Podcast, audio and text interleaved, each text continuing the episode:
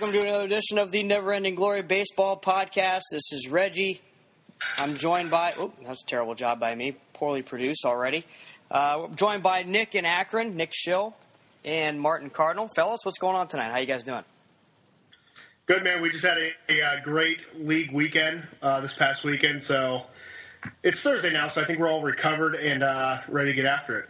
Some of us. Yeah, I'm sitting with my, my Oakland Athletics home finger, my Stephen Piscotty jersey, loving what the A's are doing right now. Loving it. Yeah, I mean, we, we pretty much nailed that one last week, and especially you. Uh, but let's talk about that league weekend here for a minute. That's a good place to start. I'm currently wearing my uh, League from the Ville t shirt. Thanks to the Monday Night Man for hooking us up with that. Uh, let's talk about the, uh, the league draft that was uh, on Saturday last weekend. Um, Nick Schill, you had, let me see here, let me pull this up. You had the what thirteenth pick? Yes. What, how do you like your squad? Break it down for me. Um, I mean, I never really love it, but um, you know, I expect perfection. And as I stare across my kitchen here and look at the trophy in my house for probably the fourth time in the last eight years, uh, I think I'm going to be all right. Wow. Uh, what I mean, I mean, I'm looking at your team here: Tom Brady, Michael Thomas, Kareem Hunt, not, not a bad threesome to start. Yeah, I took Hunt at 13, but that's only because Beckham and Michael Thomas was there, and I was assuming the um, Shrek was at 14. I didn't think he would go running back, running back, so I took Kareem Hunt there, and um, was just going to take whatever wide receiver fell to me. So, uh, like my team, it doesn't have a whole lot of upside, I don't think, outside of like Corey Clement and maybe like OJ Howard, but um, I think I'll be solid enough to maybe sneak into the playoffs and uh, if I get in, I usually win it. I mean, that's just how it goes. I'm like the Florida Marlins. So. You're like Scott Stapp. Yes. Yeah. yeah. Uh, Martine. Yes, Martine. You had the fifth pick, and you went with. Uh, I'm trying to find uh, Dalvin Cook. Is that right? I traded back, but yeah. Oh yeah, yeah, yeah, yeah. That's right. I was going to say I, I, didn't change the order on my roster sheet. Nine. You went back. Went back to nine. Is that right? Correct. Okay. So how do you like the team? Well, unlike Schill, I also feel good, or just like Schill, because I don't have the "This Guy Sucks" trophy sitting in my basement right now. So uh, it's good to get that burden off my shoulders. But uh, love my team. The only thing I really wasn't a fan of was what we did in round five. We took Mark Ingram in round four, so we kind of were pressured to take another running back for the four weeks. And Ronald Jones uh, didn't exactly raise his stock with his poor performance in the first preseason game, but it's still early. I'm not sure how I feel about him, but uh, I, I, like our mix of upside and safety. And uh, I thought we got a steal with Kirk Cousins late in the eighth round. Um, at the very end of the eighth. Yeah, I was not happy when you made that pick. In case you couldn't tell. Yeah, uh, yeah. So I, I, was pleased. I'm happy. We'll, we'll see what happens. It's been a rough go for Foz and I since we got back in. We've kind of been the Cleveland Browns. Um, I think we came in last and 11th the two years since we've uh, been put back in the league. So we'll see what happens. Yeah, I, I had Cousins locked and loaded there, and you took him right ahead of me, and so I ended up going with uh, Jimmy G as my QB. Uh, and of course, I had the number one pick and went with Gurley. And after much consternation, I was very close to taking Zeke, uh, but ultimately decided to go with the quote unquote safe route. Since I had Gurley last year, I figured if you would have told me that I could keep a guy, I would keep him, you know, no questions asked. So Went with him. Jerick McKinnon's my RB two. That's always a little bit nervous, uh, a little bit nerve wracking. I have three 49ers too, which is uh, a little concerning. But uh, overall, yeah, I like my team. We'll see what happens. Uh, it was a great weekend. Great job by everybody in the league, making it kind of an old school weekend back to our younger days when we had uh, a lot more freedom on our hands and uh, good time had by all. You had an interesting side bet with the Monday Night Man too on Friday night with a heated discussion about the tribe and the Red Sox, man. I'll tell you what, it's always a uh, it's always a battle when you go head to head against both Zussman brothers. Um, but I did it. I went toe to toe, and I feel good about the bet that came out of it. I believe it was fifty dollars. Um, and you're gonna have to you're gonna have to give me the details of it again. All I know is that I really like the Red Sox and they took Indians. It, it, all it is is try versus Red Sox. Who advances further in the postseason? So. Uh, I mean, is there anything better than free money? I'll tell you that. It's fifty dollars that I already have in my pocket. It feels good. I'm already starting to plan what I'm going to spend it on. And, and Schill, uh, the highlight of your weekend had to be your first time on the craps table. Oh, it, yeah, and um, I don't know if it was my first time or I don't. correct me if I'm wrong, Reggie. I think it was the the dynamics of the table. Um, myself and the Monday Night Man on one end, and then it was you and Sean Z on the other end, and it was just a lot of fist pumping, a lot of high fives, and uh, table fell in love with us. And that, that's I don't, key. I don't, I don't know if you want to get into Josh Cribbs' story, but that Well, it's I, phenomenal. I mean, the only thing, if you've played craps, you know this. The, the key to craps is getting off to a good start. That is huge. So uh, if you're at a good table with a lot of you know friends or people that like to have a good time, and someone gets hot early, it, it just sets you up for a really nice night. On the other hand, you could also go in the tank in the first 10, 15 minutes, and it becomes a real downer right away. So luckily, we were next to a guy wearing a Josh Cribbs jersey T-shirt, and he got really hot to start us off, and then it went back around to him for another roll later in the evening, and he got really hot again, and we all cleaned up on it. So props to Josh Cribbs, wherever he may be, somewhere in West Virginia, but uh, he made us a lot of money uh, that last weekend. So uh, it was, and also, show I should point out, uh, league outing champion, you and Monday Night Man and uh, Chad Jones. Shout out Jonesy Red Riders, league outing champs. Yeah, I mean, I mean, it's not surprising a league weekend that I win again. But uh, and a little side note: if it wasn't for uh, Mother Nature trying to rub it in, I be- I truly believe Monday Night Man, myself, and Martine uh, we're going to take that second eighteen as well. Well, uh, I'll say I'll say this: we uh, I was with Sean Z and uh, Joe Arch, and we bogeyed the first hole and somehow grinded it out to a minus three, and we figured we'd finish two or three strokes back. And little did we know when we got to the 18th hole, we had about a 15 or 20 footer to tie you guys, and uh, couldn't make it fall. But uh, yeah, it ended up being a lot more competitive. It ended up being a lot more competitive than we thought. What's that?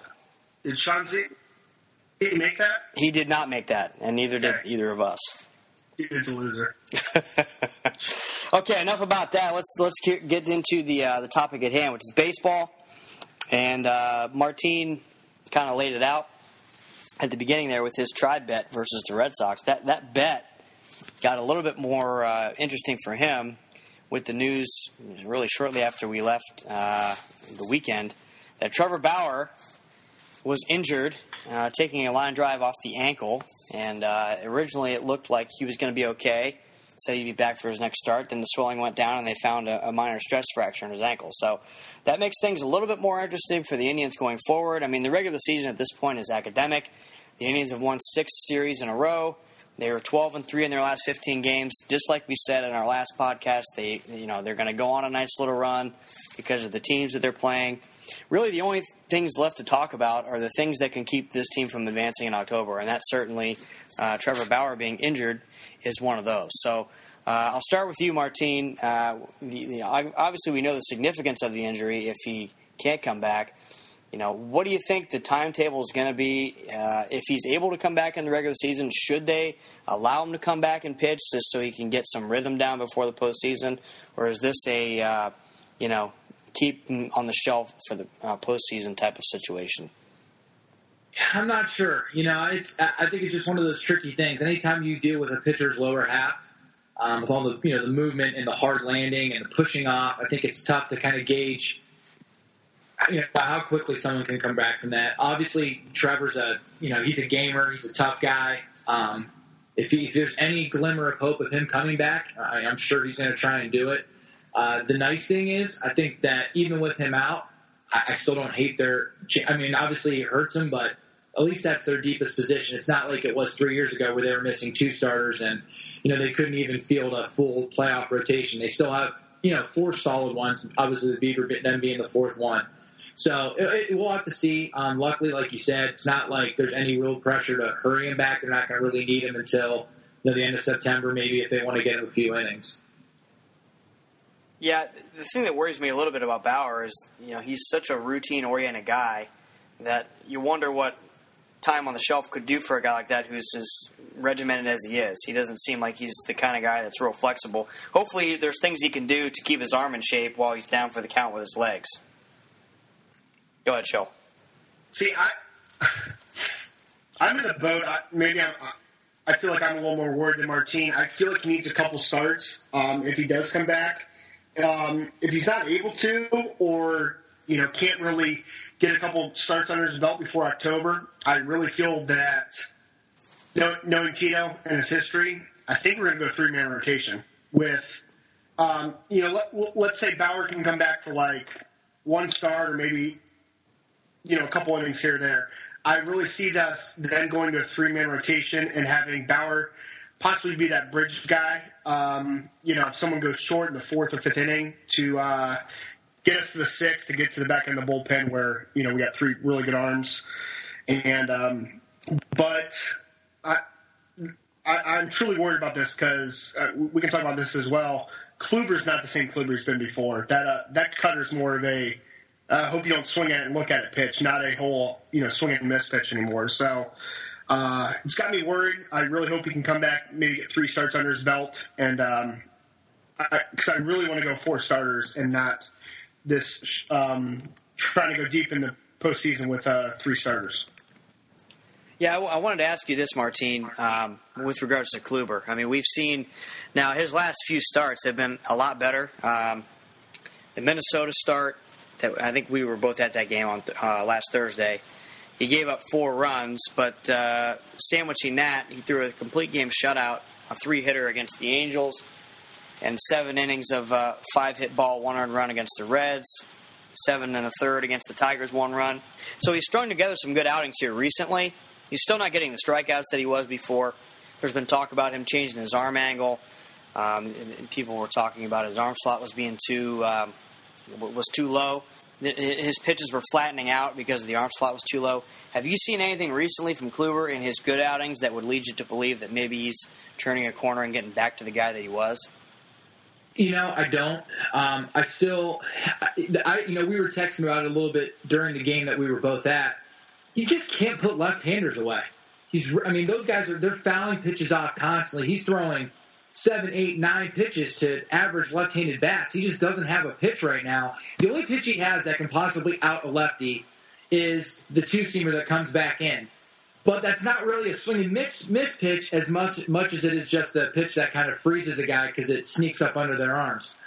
Um, so you know, I, I you know I'm looking at the stats right now. I mean, lefties are only hitting 209.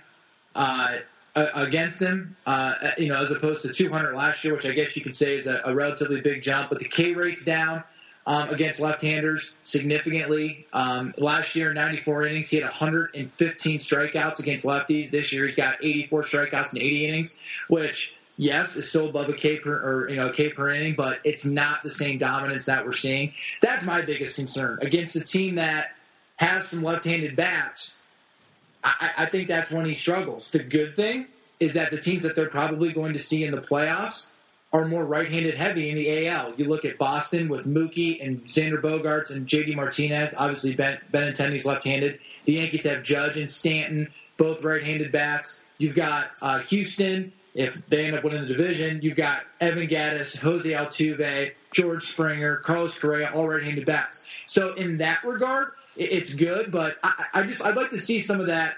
You know, the, the the slider that starts off down the middle and comes in on the guy's hands and it kind of you know dives. That that was the pitch that he used to get left left-handers out with. That's what I want to see these last couple starts. But guys are holding off on it and waiting for those two seamers and just fouling them off and then eventually getting a fastball and making good contact on it. Yeah, the other thing that's kind of concerning too about the rotation is that Bieber hasn't looked great lately. He's been getting hit uh, a lot harder than he was at the beginning of the year. He's kind of a uh, tough guy to trust in a postseason situation, considering he's never really been in that situation before. Uh, so if you, you're forced to go to a guy like him to make big starts because Bauer's hurt, I don't know that that really bodes well. I mean, Clevinger, I think we all can agree uh, we have some level of confidence in. Bieber, uh, not really sure, and he's not really a guy I mean, he, he could be kind of the Josh Tom of 2016, I suppose, and kind of come out of nowhere. And, and uh, you know, he's got kind of the same command profile that, that Tomlin did when he was right. But uh, I don't know, Schill. Um, what, what, are you seeing here with this rotation here for, for the postseason? Are we going to be okay? Well, um, a lot of the advanced stats say that Bieber's kind of getting a little bit unlucky. If you look at, I don't want to even bore you with all the stats, but I mean, that's why I made my earlier point where I really think if, if Bauer isn't ready to go, we're going three man rotation. And I, Tito's done in the past, and he's not afraid to do it, especially now that he's got a couple, couple new toys down there in the bullpen where he's not afraid to go fifth inning where he just goes Ol- Olson Cimber Hand um, Allen and, and Miller, or even as early as the fourth, and try to scratch out a win if a you know if the starter can only go three and a third or something like that. So um, I think Bieber's going to be a non-factor in the playoffs. Um, if he is a factor, great, but I, I really think he doesn't take the ball out of his hand. You know, if he makes the roster, I'm sure we'll get into that in future pods. What we see later on with the playoff roster, but I'm not counting a whole lot on Bieber at this point. Martine, what have you seen from Andrew Miller since he's come back? Is he coming back closer to what we expect from him, or is he still a little iffy? I think he's still a little iffy, but the nice thing is there's plenty of time. Um, you it, know, seems, it seems like his velocity is at least creeping back up to what it was, uh, you know, when he's been right. Yeah, I, that's what I was going to say. I feel like right now he's not where you want him to be, but I think that he's gotten better every outing, and I think that hopefully you'll continue to see, you know, the, the velocity go up. Hopefully he continues to, to throw strikes. Um, you know, that was kind of one issue there when he right before he went down, he was starting to walk guys a little bit. Um, you know, obviously we'd like to see him continue to you know pound the zone, get swings and misses, and uh, you keep that velocity up. But I think he's going in the right direction. Show you mentioned uh, Tito has some new toys, and one of those new toys that, and, and this is going to kind of shift gears here for us. One of those new toys is Yandy Diaz, who's come up and really hit the ball well since he's been with the big league club, and we know what he's done at AAA.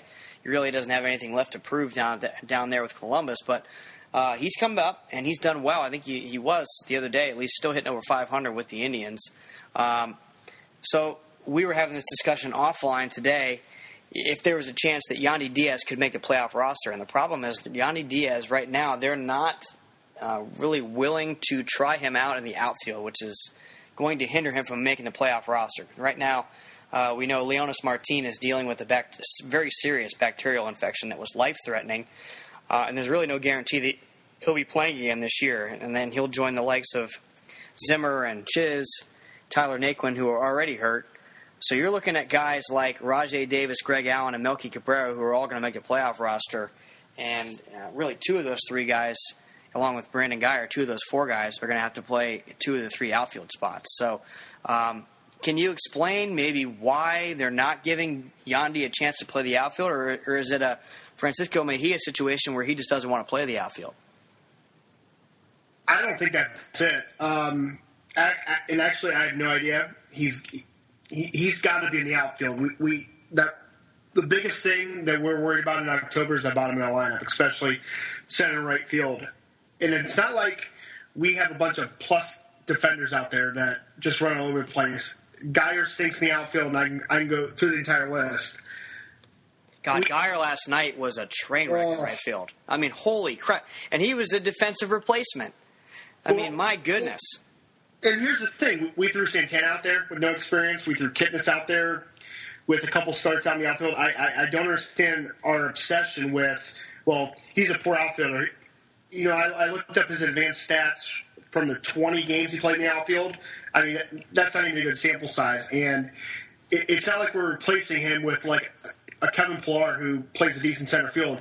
We'd be replacing him with, you know, someone who's already garbage in the outfield. So I have no idea why we don't want his bat, you know, hitting sixth, seventh in the lineup, kind of extending that out. Um, it makes no sense to me. Yeah, I, I'm. I don't get it. I, I, I can't. I can't watch Greg Allen play anymore. I can't watch him ground to second base. It's just so frustrating. How about um, watching him uh, bunt right ahead of the pitcher spot with runner two on and nobody out? How about that? Is that good? Uh, it's not. It's not an ideal uh, decision there. Um, but you know, th- th- that's the thing. It's what we're mid August right now. This is the time to try some of those things, and it's kind of confusing why Francona hasn't done that yet. But I would definitely like to see what Yandy can do and if he can be a difference maker. Because I, I don't know if you guys have heard rumors or not. I haven't heard anything about no. them being potentially interested in outfielders or making any moves. I think this is our roster going into the playoffs. Well, I did hear Antonetti say on the radio the other day when Hamilton had him on that they have been active every day on the waiver wire, and they've you know they've they've seriously looked at some guys and just haven't you know made anything happen yet. So it sounds like they are looking, but as you said, we're past the midway point of August, and it's certainly looking like this is going to be the roster that we have. And and to your point, you know we're we have a 12 and a half game lead. What is there to lose? Okay, whether it's you know play Yandy uh, play Yandy at third, move Jose to second, move Kipnis to the outfield, or play Yandy in the outfield. Whatever it is, put somebody out there and try and make something happen. and Shuffle the deck a little bit because going into a postseason with Brandon Guyer and Melky platooning in right and Rajai and Greg Allen platooning in center or, or any combination of those four is a little bit frightening. Let, let me ask you guys this: What's your if you had to put like your ideal situation right now, like what you'd like to see them try? What what would it be? Like, what do you think the best hitting lineup they could put out there that would not be a complete train wreck defensively? I would, it, it, but I'm I'm not sure how Yandy's been at third base. Um, I mean, ideally, offensively, it'd be Yandy at third, move Jose to second, and um, you know move Kip to the outfield. I, I wanted to ask you ask you guys this as well. I'm hearing people talking about bringing up uh, Yandy and Alonso platooning at first. That makes no sense to me. I think. No. Do you guys agree with me? You want you want Yandy to play every day because that's yes, where I'm at. Absolutely. I've heard people bring that up, and that, that makes zero sense to me. To take Alonso's bat out against lefties. He, he hasn't been. Obviously, he's better um, against righties, but it has not been that poor against lefties that we're thinking about platooning Alonso. Well, and the other thing too with Kip in center is his arm sucks so bad. I mean, the Yankees just ran wild on him last year. I'm terrified of that happening again. I, I don't know. I, I just like to see him try Yandy in the outfield. Just give him a chance to see what he can do. I mean, you got nothing to lose at this point. Yeah, I, you know, honestly, for the playoffs, if, the, if this is what the roster is going to look like, I'd rather than just play Rajai Davis in center field every day. Yeah, I can't. I, like, I agree with you. I can't watch Greg Allen anymore. Yeah, I, would rather just you, watch him center. If it comes down to it, in a big spot, who would you rather have in the outfield and at the plate? You'd rather have Rajai. Period. No, no question. At least you know that you know he's going to make the right decisions on the base paths. He'll bunt when he's supposed to. Um, he plays a good center field. I'd rather just play a veteran in that situation. Greg Allen's not going to give you anything in the playoffs. He's going to be what Tyler Naquin was during the playoff run two years ago. He's just it's, he's going to be an automatic out, basically like hitting the pitcher. Yeah, I mean, Melky's been hitting the ball a little bit lately, but man, in the outfield, he's terrible. So uh, it's it, it's a, it's it's a problem. It's a problem, and the Indians have you know the rest of the month to, to try and figure something out. Uh, the division is a foregone conclusion, as we've known for a while. So I'd like to see him, you know, shuffle some things up, take some chances, but uh, you know, we'll see what Terry Francona comes up with here these last six weeks. Um, let's take a, a, look around the rest of the league here before we uh, turn it over to some other things. Let's start with the American League, and um, when we last were on the air two weeks ago, the Red Sox and the Yankees, uh, we knew they had a, a four game series coming up. The Red Sox were, I think, were ahead by six or seven games at that point in time. Uh, they took three out of four from the Yankees in that series, and they currently lead the division by ten and a half games as we sit here and record right now. Ten games in the loss column. So it would certainly appear that the American League East all of a sudden is about wrapped up. And I, I think we talked last pod that we were looking forward to a Red Sox Yankees kind of old school down to the wire battle, and that does not look like it's going to happen, unfortunately for me, because I have a Yankees to win the uh, East ticket from the All Star break that is going to be a urinal cake here soon. Uh, Schilling, your thoughts on the Red Sox and what they've been able to do, currently sitting 50 games over 500. I mean, obviously they've been playing well. Here's my thing with them: they're always coming from behind.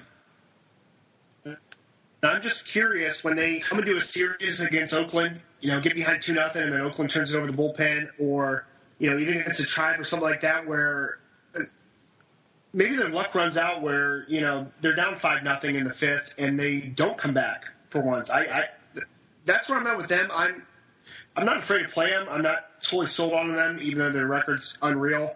Um, I still have questions about the bottom of the lineup, even though they score so many runs. And outside of Sale, you know, and, in Kimbrel, I'm kind of.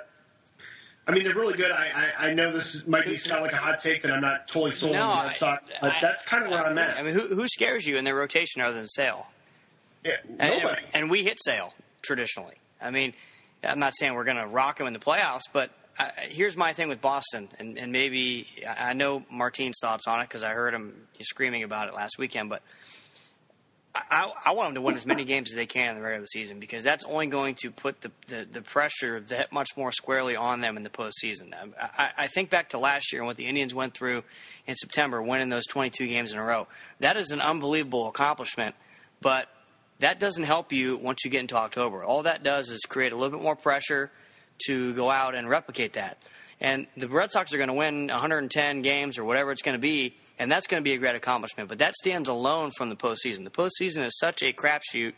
It's such a, a different animal than a 162 game season that you know the, all those wins that they're banking right now aren't going to help them in October. Uh, so, Martine, I don't know if you agree with that, disagree. I know you like them. I mean, uh, like Schilling said, it's a hot take to say they're not. We all know they're they're a great team, but well, in, in a five game series, I'd love to play them. Well, first thing is actually not to not to be this guy, but they actually swept the Yankees in that four game series. Oh, you're right. Uh, they, you're right. My bad. Right. Behind on well, Sunday I, night. I forgot that I went to bed on the Sunday night game and they were up, you know, whatever it was, and it, the Yankees were, and of course the Red Sox came back. So yeah, that was a tough beat for Tweety Dimes. Um, but uh, the, the, you know the big thing with the Red Sox is is they they need good starting pitching in the playoffs. If they get good, if they can get six to seven innings out of their starters, they'll be fine. It's the games where Porcello gets knocked out in the fourth or fifth or they can't do what the Indians can do. They can't let Clevinger, you know, like Clevinger can go four innings, and if he's not right or whatever, and it's a two-one game, we can go to the bullpen and probably be okay. They don't have that luxury because their bullpen's not as deep as ours. Now, if Eovaldi goes into the bullpen, that's great, but since the last time we talked, he got hammered in the start in between, uh, in between the last time that we talked. So that's the biggest thing. If they lost last night guys, too, I believe. What's that? They lost last night too, I believe. Yeah, so th- that's the biggest thing. I think Sale's a seven inning guy. I think Porcello's an innings eater. I think David Price is an innings eater. So if those guys can throw six or seven innings, they don't need a super strong bridge because they're not going to have to utilize it as much as like the Indians are going to have to do or the Oakland Athletics are going to have to do because the rotation just doesn't have the the the stuff to go through a playoff lineup to turn it over for a third time. So th- that that that could be their kryptonite. But the nice thing for them if Porcello does give up five runs in four innings, they can hit their way back in it, like Schill said. But you know, typically pitching's better in the playoffs. You got better bullpens, so it'll be interesting. But I think that could be the one thing that takes them down is just the if, if they don't get the longevity in their starting pitching that they're going to need. Hottest team in baseball right now is probably the Oakland A's, and they have. Yeah, they, they have yeah they have run away from Seattle. I shouldn't say run away. They they now lead Seattle by two and a half games. Uh, the A's are within two of the Astros, and they start a series in Oakland tomorrow against one another. So that's going to be something to watch this weekend coming up. The A's and the Astros. Um, the, A's have kind of separated themselves from the pack as definitely a favorite to make the playoffs to win that wild card spot. And the crazy thing is, you know, the Astros have come back to the pack a little bit here, and the, the A's, you know, it's not likely that they'll catch Houston, but they, they're within striking distance, two games out. They're within striking distance of the Yankees to host the wild card spot. They're currently three games behind them. And the Indians, for, you know, all their, you know, struggles earlier in the year, are just four and a half behind Houston for home field between those two. And with the, with, with the schedule the Indians have against the Central Division in the last six weeks – it's not a foregone conclusion, although not likely, but not a foregone conclusion that the Indians can't run Houston down and get home field in that matchup in the first round of the ALDS too. So, Schill, um, your thoughts on the A's and the AL West and wild card situation? I, I was going to tack on your point there, where um, looking at the Indians' schedule the rest of the year, I think they have seven with the Red Sox, and then the second best team they're going to play, you can argue the Twins or the uh, Twins or the Rays. So that catching the Astros is now the question. Like you said, not likely. Um, I think the A's just keep running away with it. Seattle's hit that bump. Paxton's on the DL. Um, I'm sure we're going to touch on some injuries here around the league that are really affecting it, but that Paxton one could be huge as well. We said it before. I really think Seattle, or sorry, uh, Oakland runs away with it, and Seattle might Seattle might be done. Seattle, 70 and 52, minus 22 run differential, Martine. Yeah, it's unbelievable. The, only, the big thing with the Astros is they're just not healthy right now. Uh, Tuve's on the DL, Springer's on the DL, Correa just came back from the DL, so their batting their batting order hasn't exactly been at full strength. So once those guys get back, I anticipate that they'll kind of begin to pull away a little bit from the A's. But it is kind of fun to see Oakland make it interesting, and obviously they're going to have several meetings here down the stretch where Oakland have an opportunity to make it as interesting as possible. But you got, like you said, they got four teams in that division that are over 500, and the Texas Rangers are hitting the ball. right now. So they're not even necessarily an easy out, especially in Texas where the ball flies out of that stadium. So it should be a lot of fun. Seattle's kind of in a free fall right now. They're they completely like re overhauled their lineup. They're leading off Mitch Haniger now. Dee Gordon's batting ninth. Now Cano's back, so we'll kind of see that dynamic. Did you see where he was playing? Uh, no, I did not. First base. Yeah, I heard that they were going to split him and Healy a little bit. So we'll have to kind of see what happens there. So it'll be interesting, but I think once Houston gets healthy, they'll be all right. Over in the National League, things are much more interesting, really, because there's uh, many more teams that are uh, still alive. Um, the, well, one team that's not alive right now is the Washington Nationals. They talk about a free fall. Have lost four in a row, starting with that Sunday night game against the Cubs, where they led three nothing, and David Bote of all people hit a grand slam to end the game at Wrigley uh, to steal that game from the Nationals, and then they've gone to St. Louis and are on the verge of being swept in that series against the Cardinals uh, right now as we speak. So the Nationals, despite their plus 65 run differential, are under 500. They're nine games off the pace in the National League East. That ticket is another one that I'll be ripping up and throwing away. Um, are the Nationals dead? Yes. Yeah, we. I got to eat some crow because I believe two weeks ago I said that the Nats can probably win the win the East and that the Dodgers were the best team in the NL. And now we see the NL as an absolute crapshoot. Um, they are both teams are really hurt, especially you've seen late this week with uh, the injuries to Doolittle and uh, Kenley Jansen. So yeah, yeah, the Nats are definitely done. Um, and I'm sure going to get into this. The NL is an absolute crapshoot. I think. Let me look here. There's eight teams within five and a half games of the of the top spot, and they all have flaws. Every single one of them. Uh, Cubs starting pitching, I can just go right down the line. Even though the Cubs have the best record in the NL, um, so unlike the AL where there's a couple intriguing spots, this NL is wide open here uh, these last couple months of the season. Yeah, the, the Nats are done, and I said on the last pod that I really like the Phillies, and Atlanta's kind of overtaken them. Man, they're fun. I hope I you know I'm, I hope the Braves make the playoffs because that team's a lot of fun. Speaking of the Braves, and I don't want to get into too many hot takes here, but what do you guys make of what you saw last night between Jose Urena and, and Ronald Acuna? I do not agree with Keith Hernandez. Uh, uh, yeah, Keith, so if you guys didn't see this, Keith Hernandez uh, on the air, which he's been known to do, just basically said, yeah, you know, he's hit you know four home runs in, in as many nights. He needs to be hit. You know, you just gotta. You know, no one's gonna like me saying that, but he's got to be hit. Somebody's got to knock him down, and uh, that would be what you would call an old school take, right, Martine? Yeah, that's probably the definition of. So I thought it was ridiculous, and you know, you, you know, we can get into a whole thing on unwritten rules in baseball, but I mean, it's you know, I, I get that people are mad that he was pimping his home runs and whatever, but I thought it was ridiculous. And did you guys see today? Um, news came out.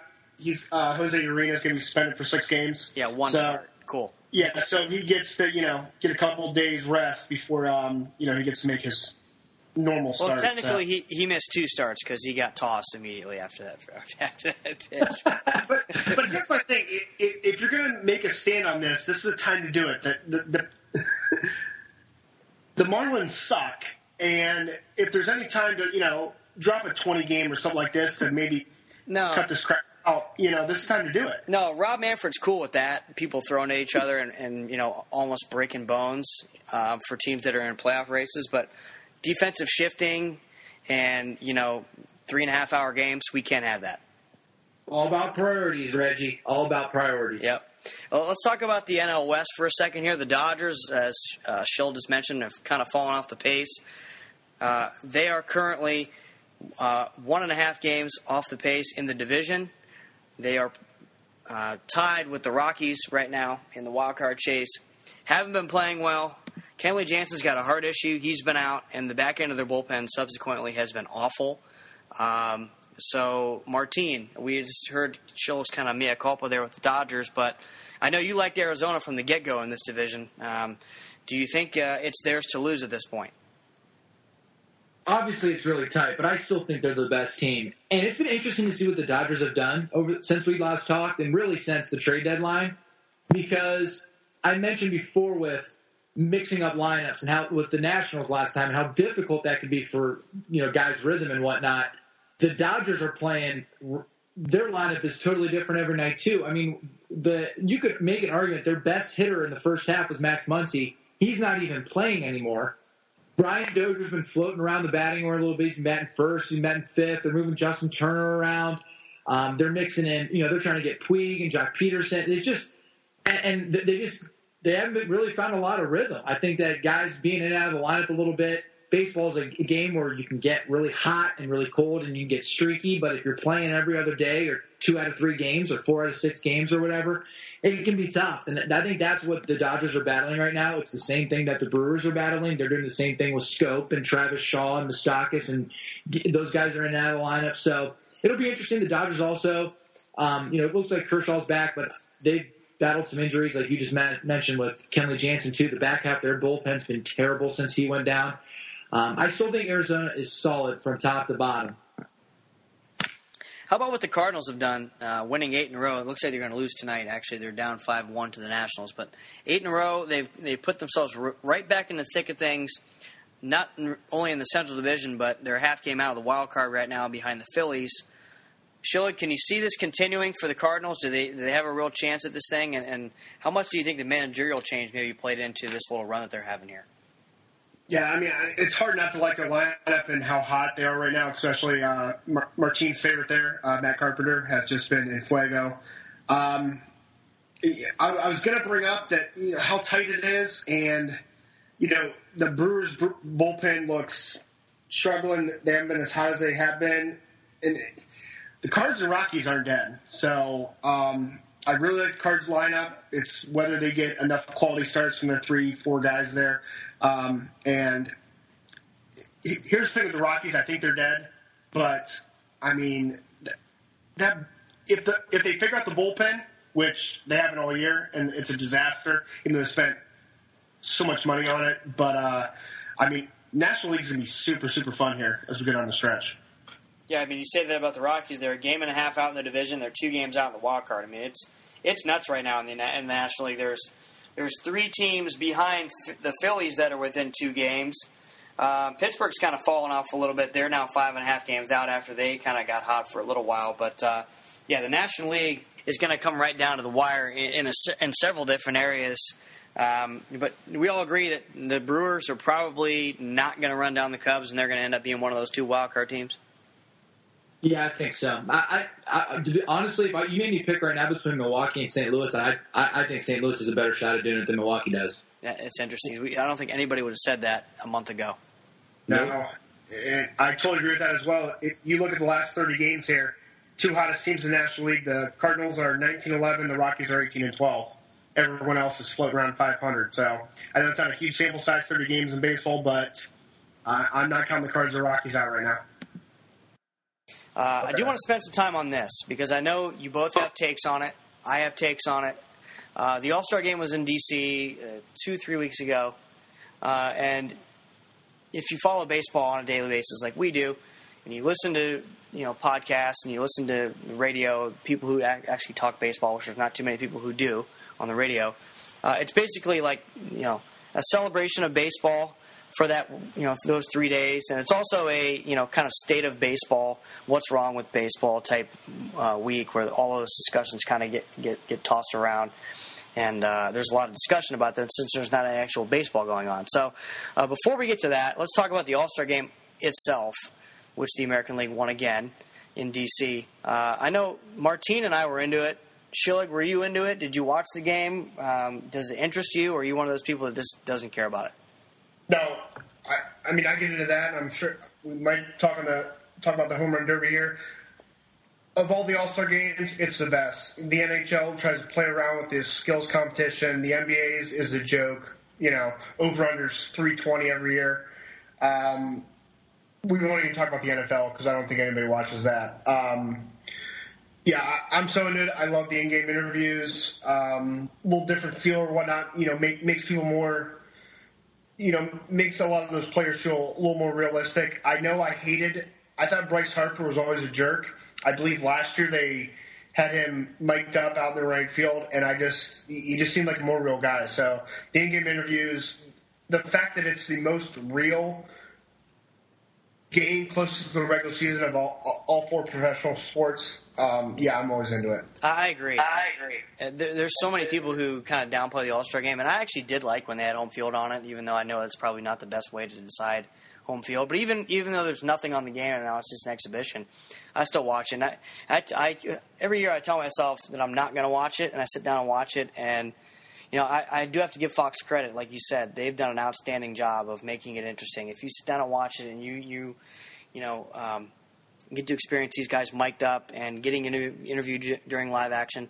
Lindor was awesome. Uh, his interview during the, the one inning where, and he actually caught a pop up to end the inning uh, while he was being interviewed.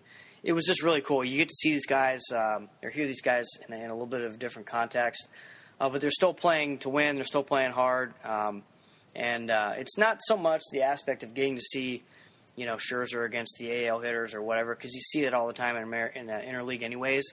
Um, but you just get to get a different feel uh, and a different perspective of the game that you don't get to have because obviously Fox would never do that kind of stuff in the regular season. Uh, Martina, I know you were really into it. We were texting back and forth about how glue, glued we were into the game.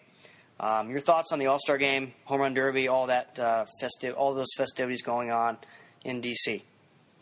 I, I think the biggest thing for me is you guys kind of talked about how the, the NFL and, and the NBA All Star games are kind of a joke, and even though it's kind of an exhibition, it's kind of hard to dog it on one side. You know, like on the NBA, no one plays any defense, so guys just go down the lane and dunk every time. And in the NFL, there's not a lot of tackling, and the you know the guys make big plays, and you know it's more offensive based. Guys are still trying to catch fly balls and hit home runs, and pitchers are still trying to get guys out. So you're still getting a chance to see the best players in the world try.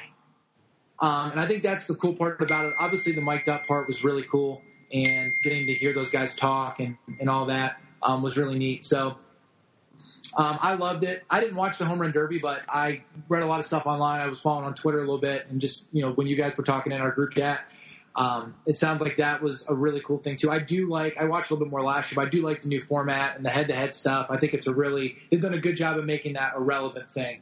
Yeah, I agree totally. The the the, the time format and the bracketing has made that event uh, much more enjoyable. It moves quicker. There's a pace to it. Um, guys don't get tired when they go through the first round anymore because once they win, it's over. They don't have to keep hitting home run after home run. Um, it, it's it's a really really good event. Now I don't even watch the other three All Star games. I don't watch the NHL. I don't watch the NBA. I don't watch the NFL. Obviously, the Pro Bowl sucks. No one watches it. So, um, yeah, it's by far the best. Um, people want to, you know, throw dirt on it and, and say that it's lost its luster or whatever. It's still the best All Star game by far. It's still a great celebration of the game, and that that kind of leads us into, or Martine has takes about all this stuff because on Twitter about it all the time, about the state of the game and the kind of get off my lawn attitude about baseball. Uh, and you hear this a lot, especially during All Star Week, about how baseball is broken and we need to fix it. I mean, are you guys buying any of this stuff about pace of play or shifting? I mean, is baseball in need of any kind of changes at this point, or, or are we just hearing this narrative being thrown about from older people in the media who are kind of sick of the way baseball is now? What do you What do you think, Schill? Um, I think the issue with baseball is the fan base. Um, I, I, I jokingly say this tongue in cheek that baseball's played on a spreadsheet. So the fact that um, probably 95% of America doesn't understand math and all they look at is batting average uh, aggravates me. The whole pace of play thing, like, you know, if you don't want to sit outside and, and enjoy the game, and I know the three of us are huge baseball fans, get off my lawn kind of people, but the pace of play. And have any of you been to a minor league game? I, I, I don't know what level they're experiment, I- experimenting I- I with, this have. with, I with have. the, with the pitch clock. I mean, do you even notice it? Does it actually do speed it up? I mean, I, I'm not too worried about it, but Here's the thing, Here's the thing. and I'm echoing here, so I'm going to stop. Okay, I think I'm better now. You're I, good. I have been to a minor league game. I went to uh, a Akron Rubber, Duck- a Rubber Ducks game earlier this year. They do have a pitch clock. You don't notice it. I don't care if they put a pitch clock in on the major league level. I don't think it's going to affect anything whatsoever. It might help move the game along. um, and that's fine. You know, the three of us are probably not the right sort of people to have this conversation, and but we're going to give our takes anyways because I don't think there's really anything wrong with the game. You know, people say that the game is boring, and Tom Verducci had this stat about there's three minutes and 45 seconds between action. Well, that factors in. He's factoring in balls in play. Okay, so this is one of the things that uh, always drives me up a wall. Balls in play are balls that are not, you know, uh, events that are not walks, strikeouts, or home runs.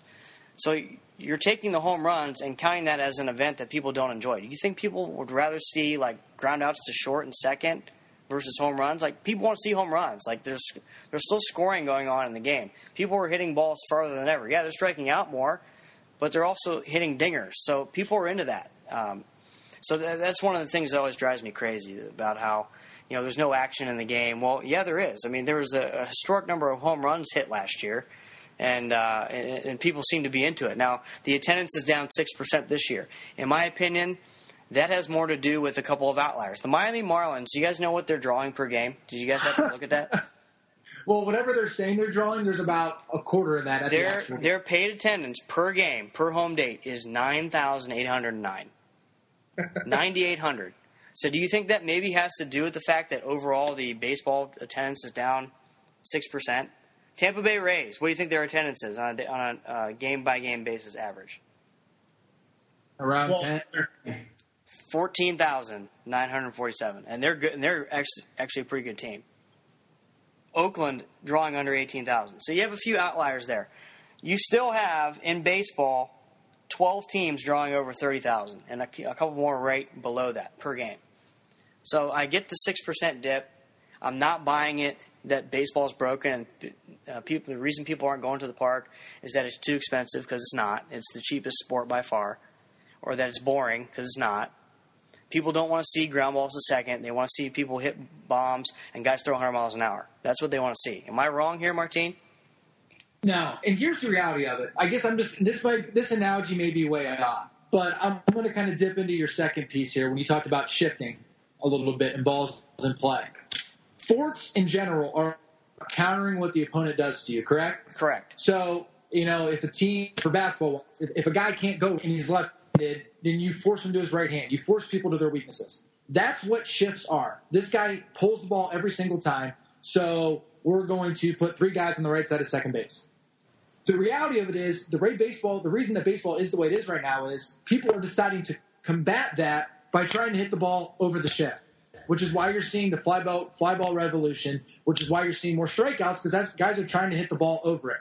Okay. So at some point, people are adjusting to that and they will continue to adjust to that. I would guess within the next five, six years, we might see more complete hitters, guys that may be going the opposite way more and learning to hit all you know all angles of the field, which by the way was a really big deal for hitters. What ten years ago, you wanted guys to hit the ball all over the plate. Look at Juan Soto right now, the Nationals hits the ball almost evenly to all three fields.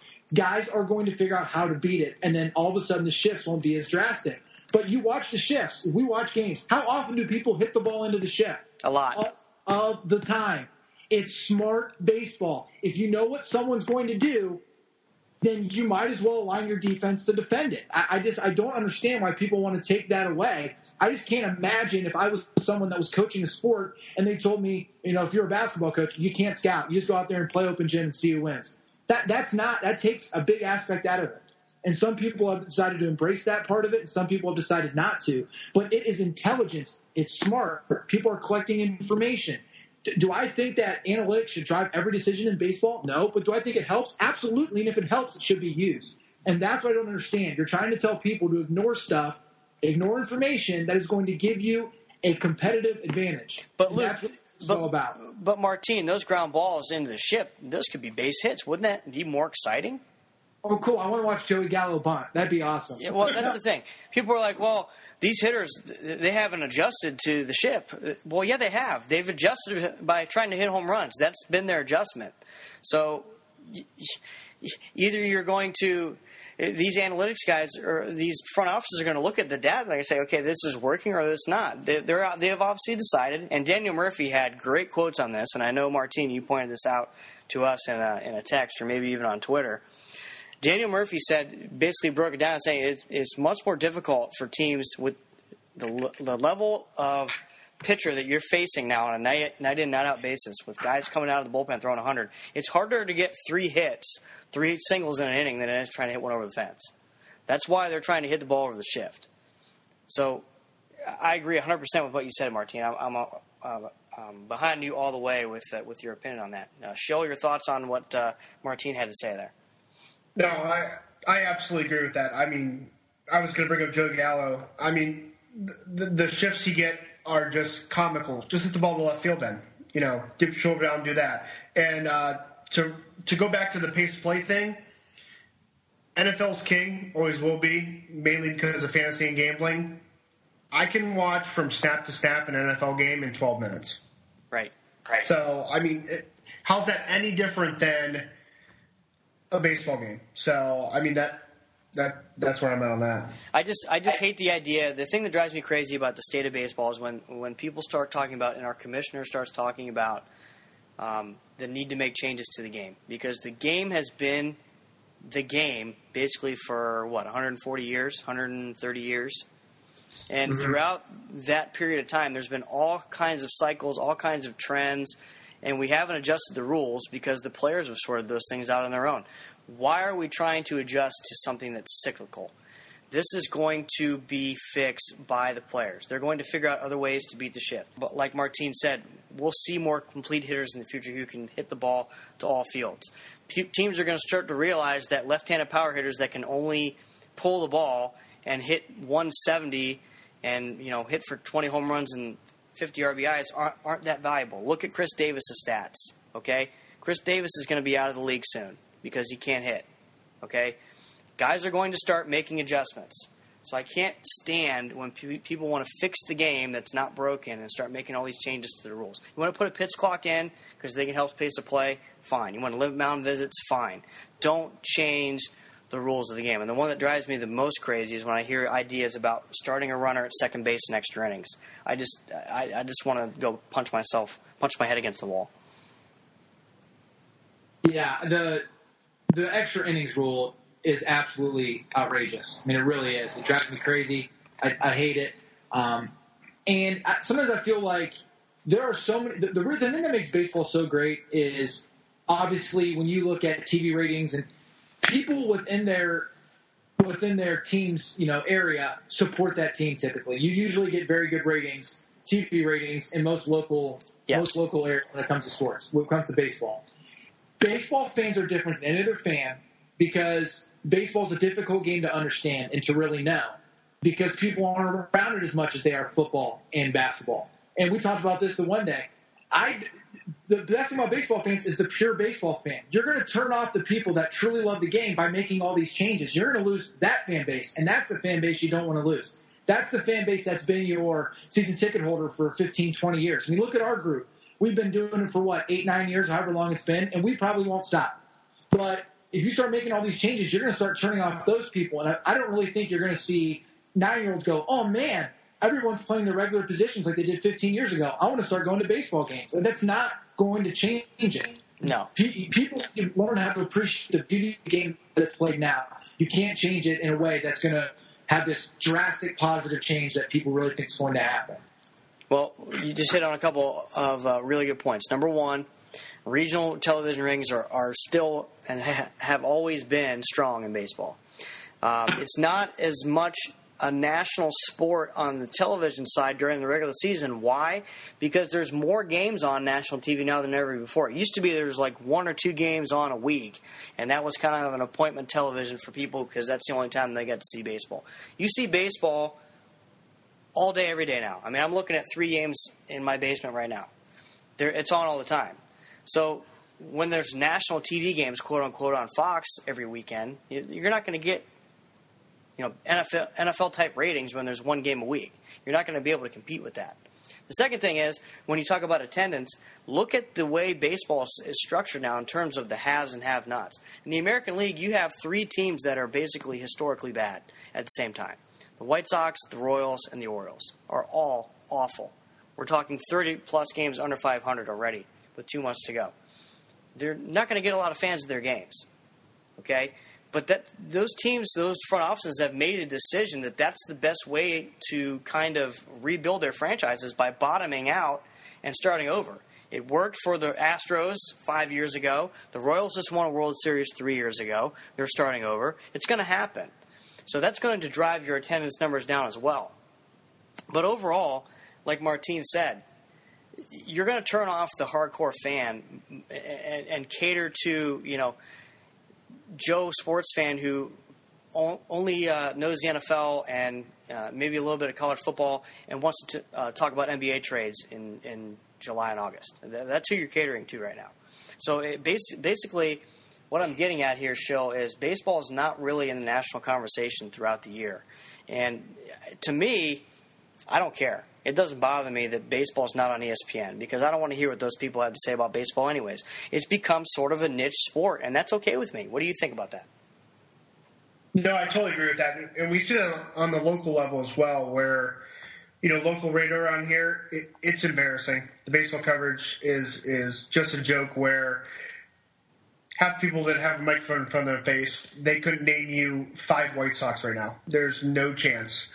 So um, I'm fine with it being a niche sport, um, but you know, just as you guys have said before, don't change the game. It'll all it's all cyclical. It'll work itself out.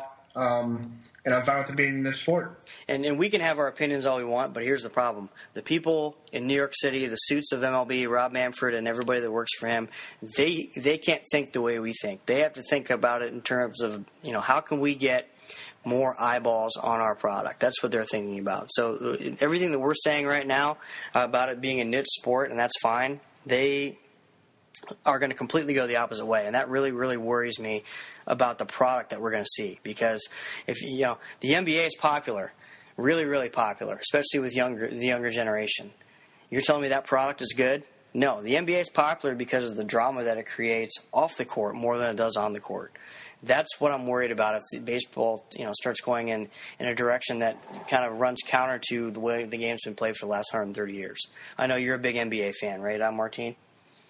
Huge fan, and honestly, you probably should watch what you're saying because we all know how big of an NBA fan Schill is. Yeah, so you're right. You don't want to offend him. Get out of here. We're done. We're done. Any other takes on the state of baseball, fellas, before we wrap this up? I think I said my piece. Uh, uh, yeah, the, the, game's not broken. The game's fine. I, uh, you know, it's still it's still the best sport out there in, in, our humble opinion. It's the best sport to watch. I don't care what anybody says. It's not boring. If it's boring, you know, go watch it. Go watch the NBA. Go watch the NFL. Have at it. Um, there'll be more room uh, at the park for all of us. More beer. All that good stuff. All right, so before we sign off here, I just want to look ahead to the next couple of weeks. Um, like as you guys know from the last time we did this, we try to do this on Indians off days. They're off today. Uh, just got back from, um, God, oh yeah, Cincinnati, where we swept the Reds and uh, won the Ohio Cup, which is uh, all important trophy. Um, the Indians have a four game series in Boston starting on Monday, and that's sandwiched in between a three gamer this weekend at home be, uh, with the Orioles and three games after that with the Royals. So they have the two worst teams in baseball around a four game series in Boston. So, an interesting little uh, segment here for the Indians before we're, we're back uh, on the air on the 27th on their next off day. Um, it'll be fun to see uh, the Indians go into Fenway and, and, battle a team that's playing as well as Boston is right now, and to kind of see where they me- how they measure up. I, mean, I kind of wish Boston was playing for something a little bit more. Uh, right now, it kind of seems like they're on cruise control, but you know the Indians are kind of in the same boat. So uh, I know I have tickets Friday and Saturday this weekend. Either of you guys heading up to uh, Progressive Field this weekend? Mine are done. My five games are done. Oof. Oh, I can't buy any, huh? yeah, it's probably sold out this weekend. It's it's Jim Thome Hall of Fame weekend, so. Oh, jeez. I'm out. I'm out. Uh, next pod, I'll have uh, I'll have uh, Tom Glissman come on and uh, give us some hot takes on Jim Thome's Hall of Fame candidacy and whether or not he should have a statue. Uh, anything else you guys are looking for? Uh, big series wise, we already talked about the the A's and the Astros this weekend. Anything else you're looking for, kind of league wide over these next couple weeks, ten days?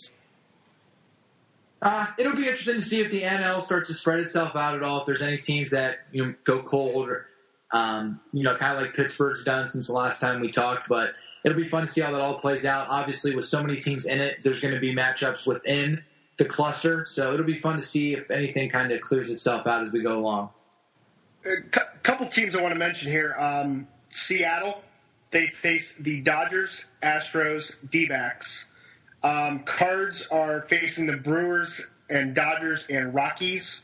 And then, like I just mentioned, the Dodgers face Seattle and the Cardinals. So those are three teams there that can, uh, you know, make some around here, especially in the National League where it's jam packed, and then Seattle can possibly get back in it with Oakland or you know try to make a run here. So those are three teams there that are have some interesting matchups here this next week and a half before we uh, have another pod.